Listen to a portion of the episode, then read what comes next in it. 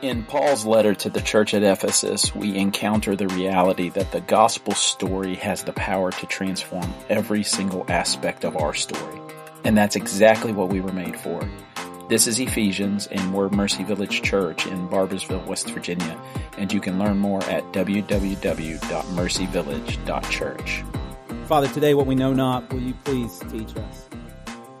Namely, that you love us deeply. What we are not, please make us, namely people who have deep faith and knowledge and understanding of your love for us. And what we have not, please give us, and namely today a deeper, wider, higher, longer understanding of your love for us. In the name of Jesus we pray. Amen.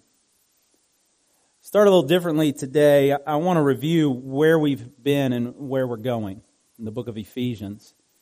I want us to see the way the book breaks down so we can make sense of what's going on today. So, some of that's a little bit hard to read, but I'll read it for you. I want to talk about the breakdown because Ephesians chapter 4 starts next week. We're closing out chapter 3.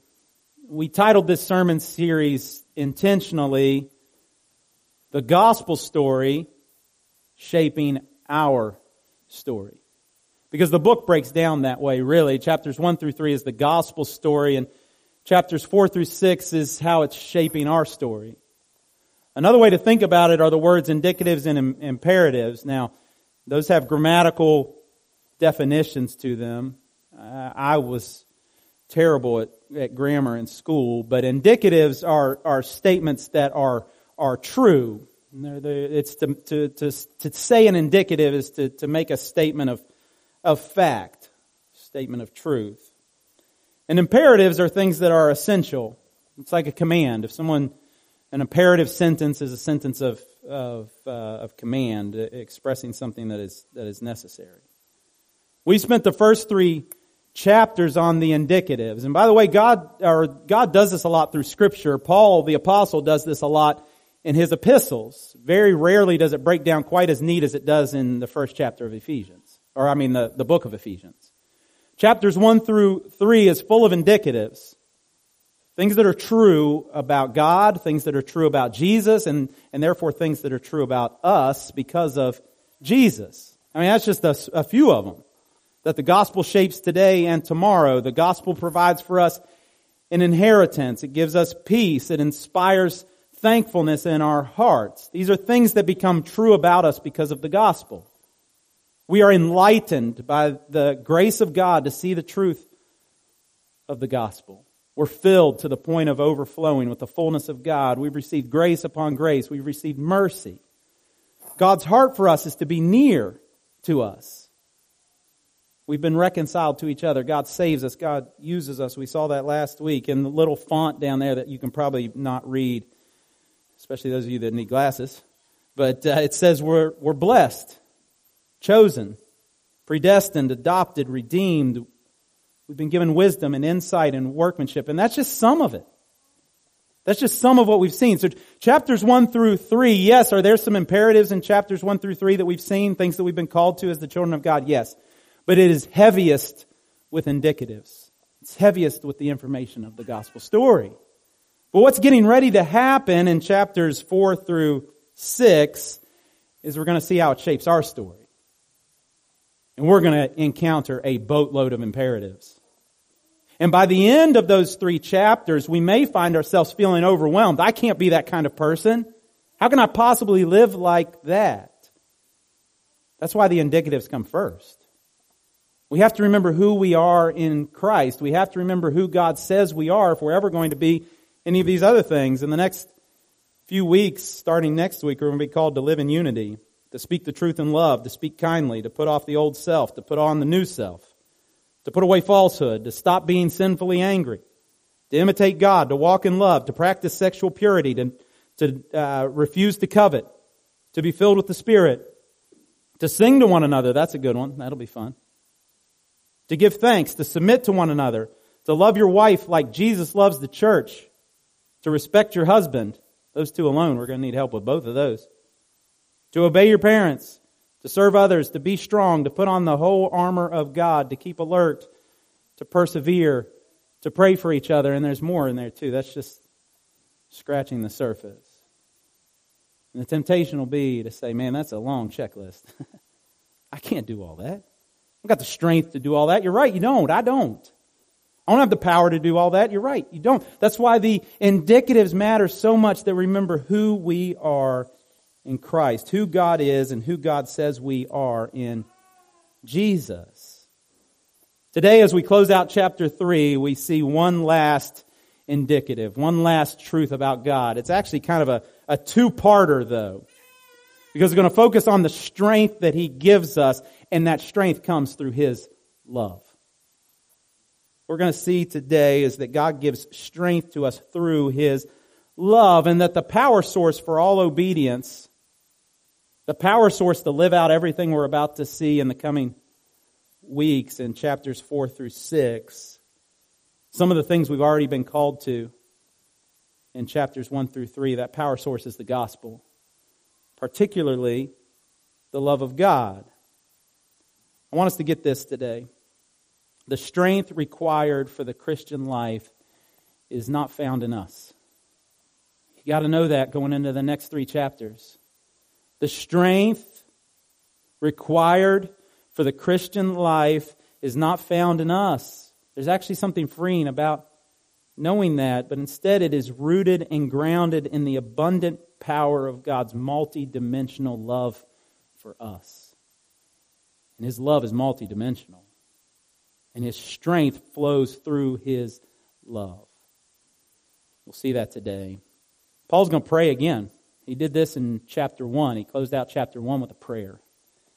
This is another prayer that he prays for the children of God, particularly the saints at the church at Ephesus, but it's a prayer for us as well. And spoiler alert, one of the applications for us, again, just like it was in chapter 1, is that we would pray for each other. This is a good template, so pay attention as we go through this. This is a good way to pray for your brothers and sisters in Christ. This is a good way to pray for Mercy Village Church. Paul starts in verse 14 through 17 talking about the origin of our strength to live out what comes in chapters 4 through 6. It has an origin, and that origin is the triune God of the universe, and He highlights every member of the Trinity. Starting in verses 14 and 15, he says, "For this reason I bow my knees before the Father." For this reason, right, because of everything that's come before and also everything that's yet to come in the book of Ephesians. Everything you've learned that is true about you in Christ, for that reason, and for the reason of what you're being called to in the future, in the rest of this letter, I bow my knees before the Father. And then he tells us something about the Father. He says, "The Father from whom every family in heaven and on earth is named." There's a lot of different understandings of that verse, actually. It might not seem that complicated on at face value, but people ask, what's that mean? Like every family on heaven and on earth. People have a lot of questions like scholars do. I try not to have too many questions. I try to get to the simplest explanation, and it's this. Our God, our Father, is the God of all peoples. Right? If you think every tribe and tongue and nation, one day is the promise of Revelation, there will be people from every tribe and tongue and nation. That's the promise of Scripture, worshiping God in heaven. So if you think of tribes and tongues and nations as families, then there will be representation from all the families of the earth.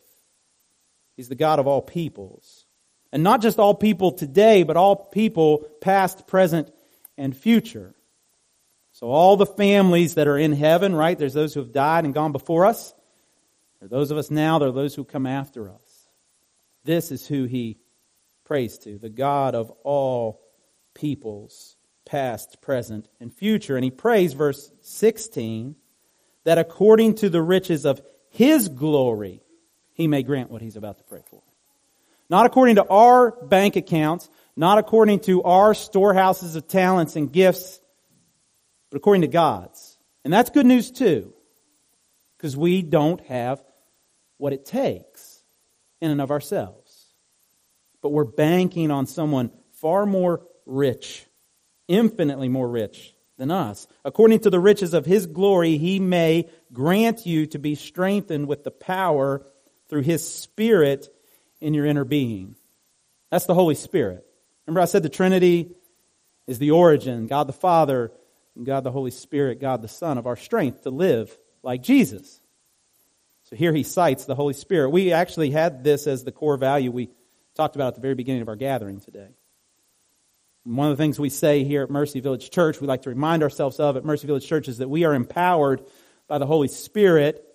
And because of that, now we can go outward boldly. We can live in obedience to Christ. We can proclaim the message of Christ because we're empowered by the Holy Spirit. He lives within us, right? When Jesus left, he said, actually, it's going to be better for you that I'm leaving. So because the one who comes after me, right? So Jesus is about to ascend back into heaven after his ministry. He says, the one who will come after me, the helper, the Holy Spirit, the third member of the Trinity, will teach you new things, like open your eyes to new things about Jesus that you didn't know before, and remind you of all the stuff I've already taught you.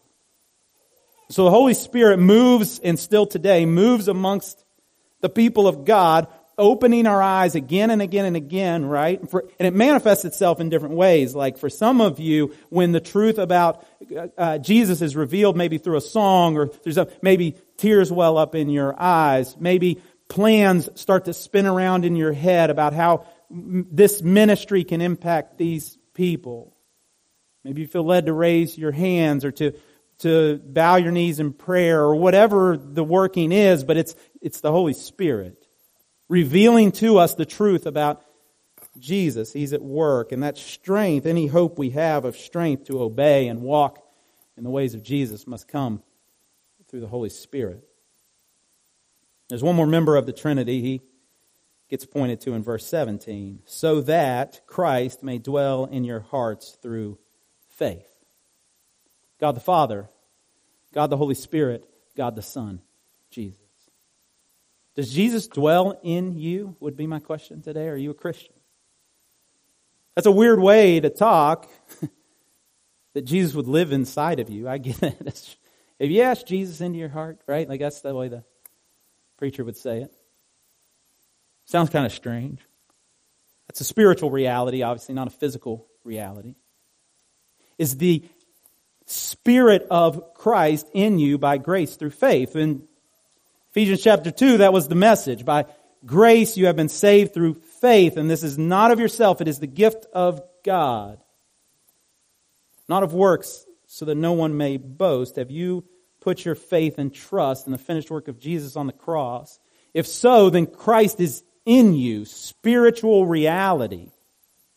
The Spirit of Christ is in you. So what does that mean? If you're a child of God and the Spirit is in you, it's pretty exciting. Romans chapter 8, verses 9 through 11. You, however, are not in the flesh, but in the Spirit. If you're a child of God, you're not in the flesh, right? Like your main predominant bent in life is not to do what the flesh desires. You're still tempted by that. Trust me, I know. I know you guys and you know me. We're still tempted to live in accordance to our fleshly desires. But we're new people. The Spirit is in us, and if in fact the Spirit of God dwells in you, anyone who does not have the Spirit of Christ does not belong to Him. But if Christ is in you, although the body is dead because of sin, right? Like, although there's still a part of you that desires to do things that are not of God, although the body is dead because of sin, the Spirit is life because of righteousness. And get this, verse 11, if the Spirit of Him who raised Jesus from the dead dwells in you, He who raised Christ Jesus from the dead will also give life to your mortal bodies through His Spirit who dwells in you. If Christ is in you, death defeating, resurrection power. You see why I pray, God, what we know not, please teach us? Because if we were a people who believed that the power that raised Jesus from the dead was at work in us, the lives we would lead, right, would be very distinctive.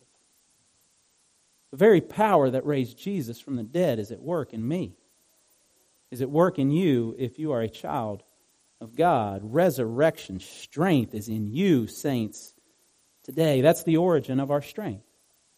God the Father, God the Son, God the Holy Spirit, the triune God is the origin of our strength.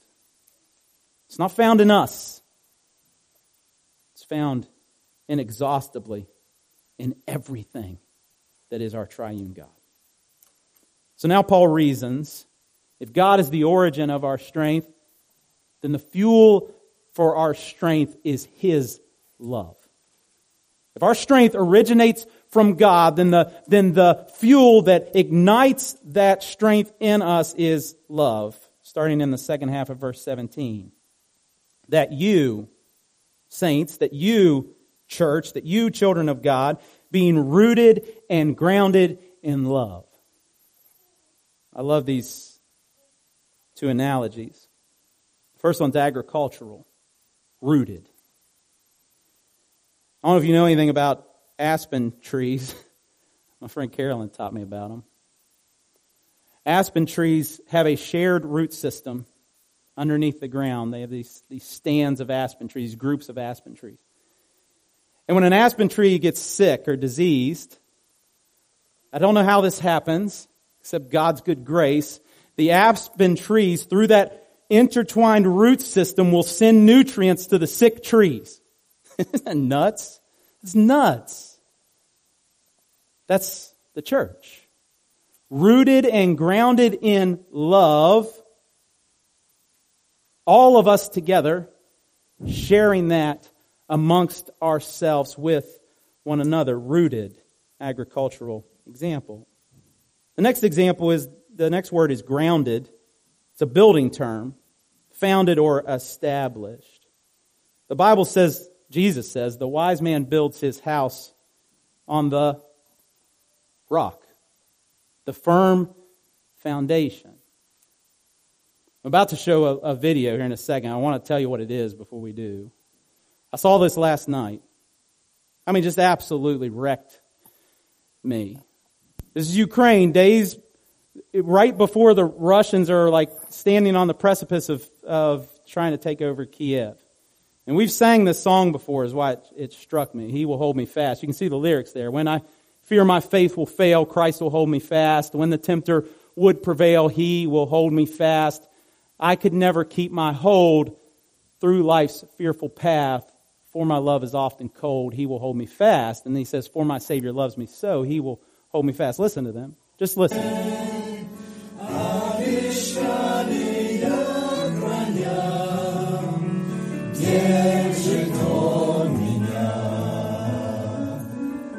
Watch the way he smiles at this baby. Just watch this. I'm serious.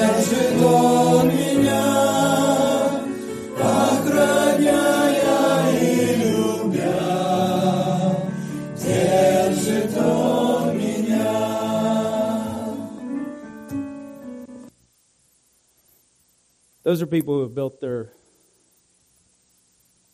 house on the rock. They are rooted and grounded in love that is untouchable. As your brothers and sisters in Christ. In the face, stuff we honestly can't comprehend. And that's a gift too. I'm not dogging us for that. We are where we are. They are where they are. Their walk with Christ looks a certain way. Ours looks a certain way. But be honest, we can't comprehend that. But in the face of death, loss, pain, He will hold me fast. For my Savior loves me so, He will hold me fast. And God says to you through Paul, that love is yours. The love that they're clinging to right now will be yours when that family member dies. When there's that cancer diagnosis. When there's that loss of a job, when there's that uncertainty, that's where we build our house. That's where we stay rooted and grounded. Paul expands on what we're rooted and grounded in, starting in verse 18.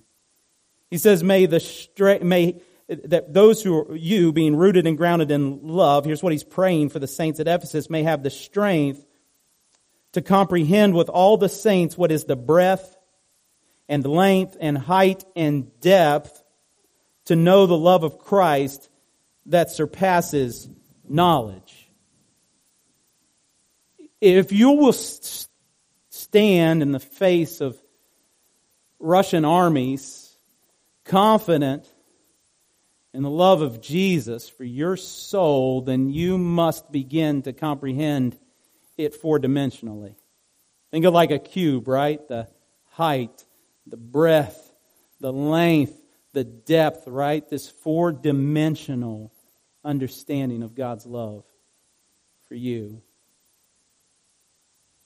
Be rooted and grounded in that love of the triune God. It is a multi-dimensional love. You learn about it in your life if you pay attention. That when you love the wrong things, there's a voice that woos you, the voice of God, the voice of the Holy Spirit, to love the right things. That when you feel that your strength is completely gone, there is a love, right, in that dimension of your life as well that carries you. You're loved by God multidimensionally. And he finishes this thought in verse 19, the last half of it, saying that you may be filled with the fullness of God. That's familiar language too, because in chapter 1 he told us that the church is the fullness of him who fills all in all. We've talked even last week, as recently as last week, about those verses. That the church has the opportunity to be the fullness of God to the world around us. We display the very fullness of God when we love one another, when we serve one another, when we show up in the community, when we show up for others in difficult times, when we show patience, love, etc., etc. We display the fullness of God. But if you will display the fullness of God, if I will display the fullness of God, if I'm ever to actually be a person that when someone looks at me, they say, I see Jesus in him. I see the fullness of God in him, then we must be rooted and grounded in God's love. But then the question comes, and Paul predicts it, I think, in our hearts. Well, is there enough, right? Rooted and grounded in God, rooted and grounded in his love. Is there enough for all of us? Is there enough for the situations and circumstances that I face? In verse 20, Paul says, now to him who is able to do far more abundantly than all we ask or think, according to the power at work within us. Literally, the abundant, far, far more power of God. There's no limit to God's love for you. It can't be measured. Like, this isn't like, Jesus loves me, this I know. It is Jesus loves me, this I know. But it's way bigger than Jesus loves me, this I know, for the Bible tells me so. This is not simply a Sunday school lesson. This is a reality that should press into the very depths of our soul. God's love for you can't be measured. Can't be measured in size. Can't be measured in inches. It can't be measured in feet. It can't even be measured in miles. Or light years. It can't be measured. It is so big, so substantial that it can't be measured in size. It can't be measured in endurance. You can't measure God's love in seconds or minutes or hours or days or weeks or centuries or millenniums. It's inexhaustible. It can't be measured in space and time. It can't even be imagined. The greatest thinkers in the world could not imagine the fullness of God's love for you. Michelangelo doesn't have a clue. The Apostle Paul doesn't have a clue. Einstein, Disney, Emerson, Shakespeare, David the Psalmist, Confucius, Edison, Jobs, Da Vinci, Newton, Darwin, Tyson, Musk, nobody can fathom or imagine the depths of God's love. There's no limit to His love. It can't be overextended. Hear me today, right? Checks written in the name of God's love will never bounce. His love cannot be overdrafted. His love cannot be overextended. His love cannot be outrequested. It's not a milkshake that, right, the saddest sound you ever heard when you're slurping at the very end of that thing. It never runs out. There's no limit. There's no supply chain issues with the love of God. There's no supply and demand considerations with the love of God. No exhaustion, no sabbaticals, no sleeping for the love of God. There's no Mondays off, right? You're wanting to go eat at a restaurant and you're like super excited about it, and then you realize, oh, they're closed on Monday. The love of God never closes. No union strikes, no limit. I can't make you believe that. I can't even make myself believe that. But I want us to. That the immeasurable, unimaginable, and inexhaustible love of God, His power and strength is at work, as Paul says in verse 20, within you, child of God. And so obviously verse 21 says to Him, right, the fountain of immeasurable, inexhaustible love, the fuel of love, to Him be glory in the church and in Christ Jesus throughout all generations, forever and ever. Amen. Amen. You see, there's strength for today, child of God, as the old hymn says, and there's bright hope for tomorrow. And that strength has its origination in our triune God, and it is fueled by His love, and it is abundant beyond imagination. And today, if you're not a Christian, it can be yours. John 15:13 says, greater love has no man than this, but to lay down his life for his friends. That's human love. We're told that Jesus dies for us while we're still sinners, while we're enemies to Him. The greatest a human can do is lay his life down for his friends. The Savior of our lives lays His life down for His enemies so that we can be saved. In John 3:16, that famous verse, for God so loved the world, He gave His only Son, that whoever believes in Him should not perish but have everlasting life. That can be your reality today. Believe on the Lord Jesus Christ and you'll be saved. If you have any questions about what that means, what that looks like, talk to me, talk to Pastor Josh. We'd love to answer those questions. Child of God, though, two things for us as we close. First, tap into this source of strength. Our strength for obedience, for living like Jesus, for everything that's coming in the next 3 chapters is rooted in God's love for us. So tap into that strength. God loves you. That's the reality of it. Believe it. And the best place to practice believing it is among this body of believers. Being amongst this body of believers matters, because it is in this place that we link arms with other people who deeply believe in the love of God and are exhorting one another and encouraging one another of that reality so that we can rest in it. Back to the aspen trees one last time. These are the words of my dear friend and a leader among us, Carolyn Canini. She says, aspen stands, she did her own research.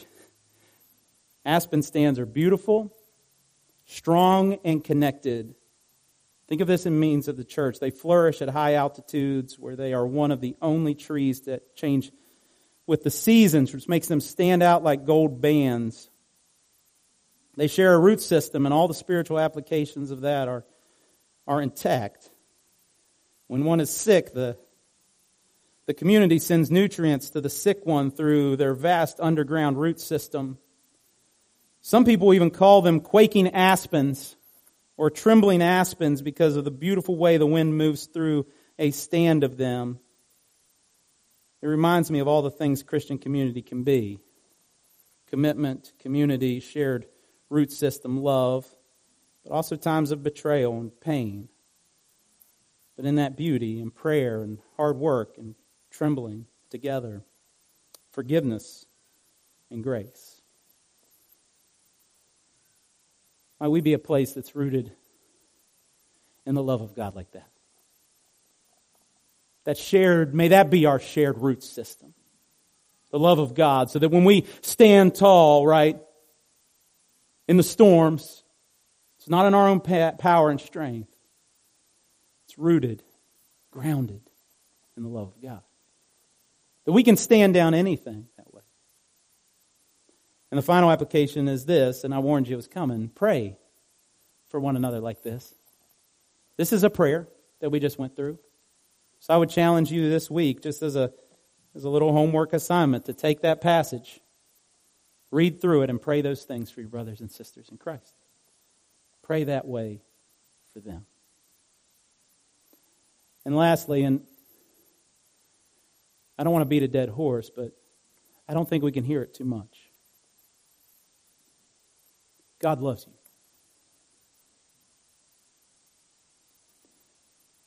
You seen that Good Will Hunting movie?